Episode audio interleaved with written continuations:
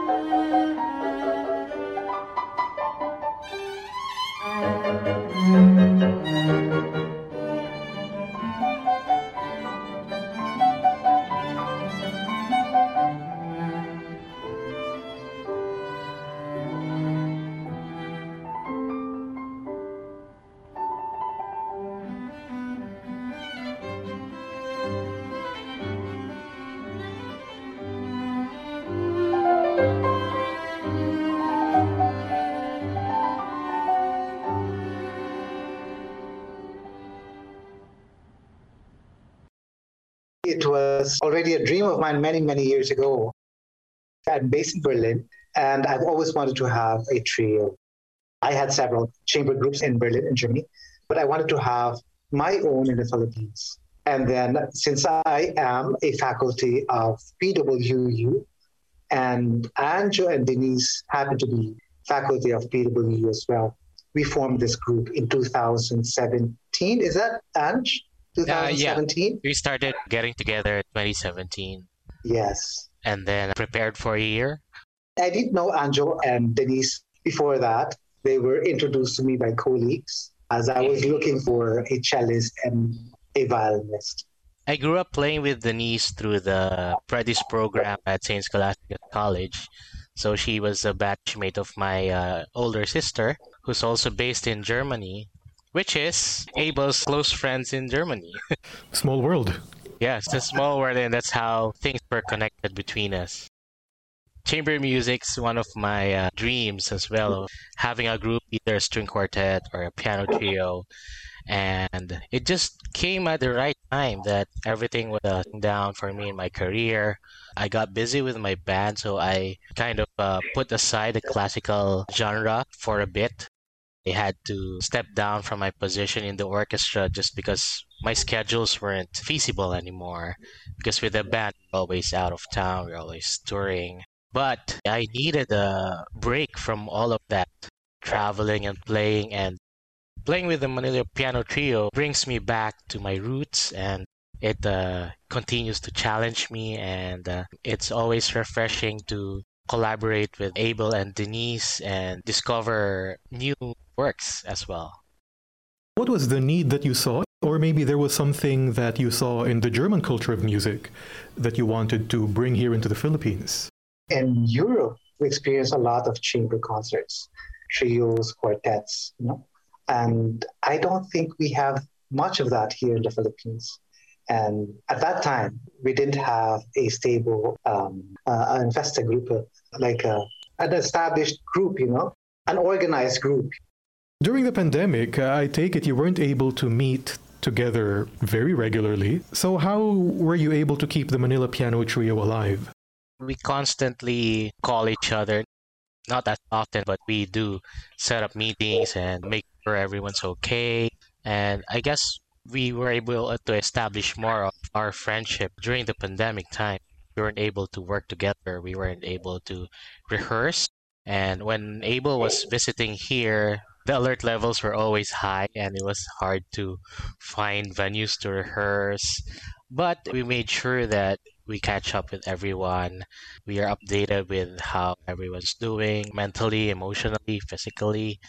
And I think that strengthened our bond as a group we don't really have problems on the professional side of things. We've been right off the bat rehearsing very, very hard.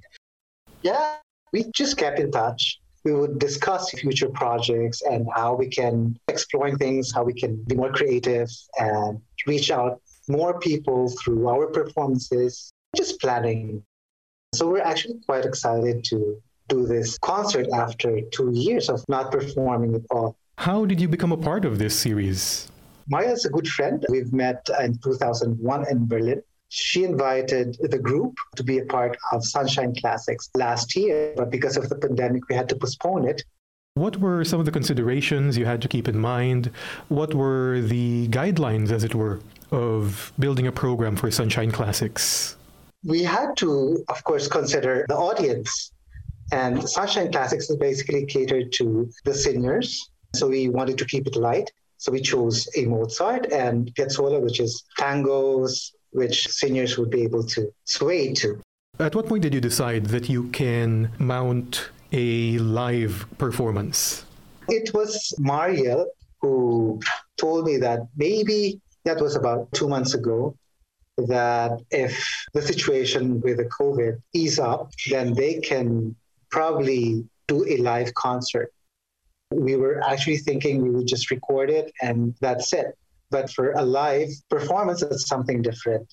I was the one who postponed it yeah. actually because I could not come home. I was in Germany and traveling to the Philippines was discouraged. So I told Mariel, sorry, but I have to postpone this trip and this concert. Maybe we can do it another year. She's willing to take us again, you know, for the series.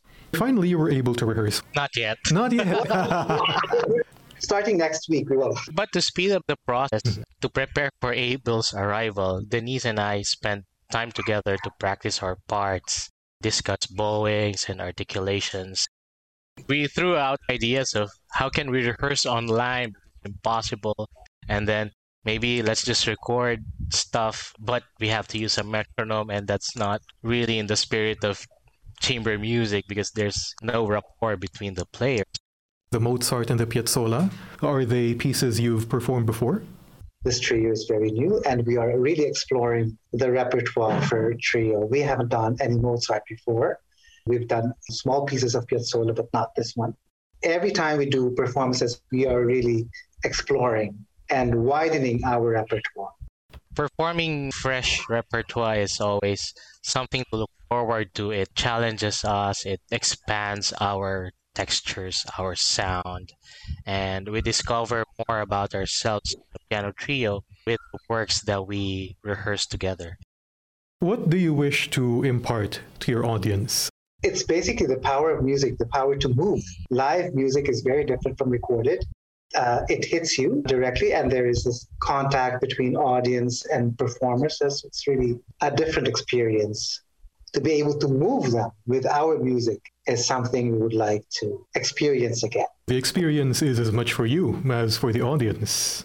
yes, mm-hmm. it's both ways. Chamber music is a very, very intimate setting for musicians, and it highlights the human connection. During the pandemic, we got used to video calls and Zoom meetings, and now we're bringing back again the human connection back to the pre pandemic times. And hopefully, it's a way of encouraging people to watch concerts and support our Filipino performing artists again. And yeah, we're excited.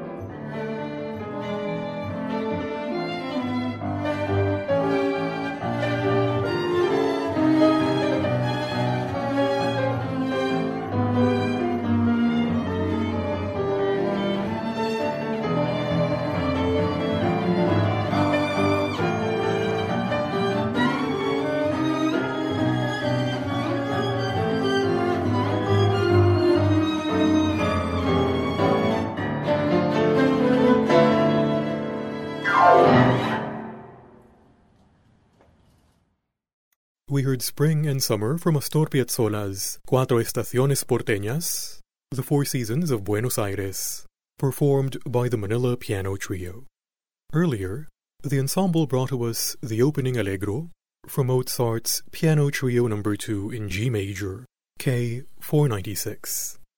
The Manila Piano Trio, comprising Dr. Abelardo Galang on piano, Denise Huang on violin, and Anjo Inacay on cello, performed those works for Sunshine Classics last July 15. The concert is now available online.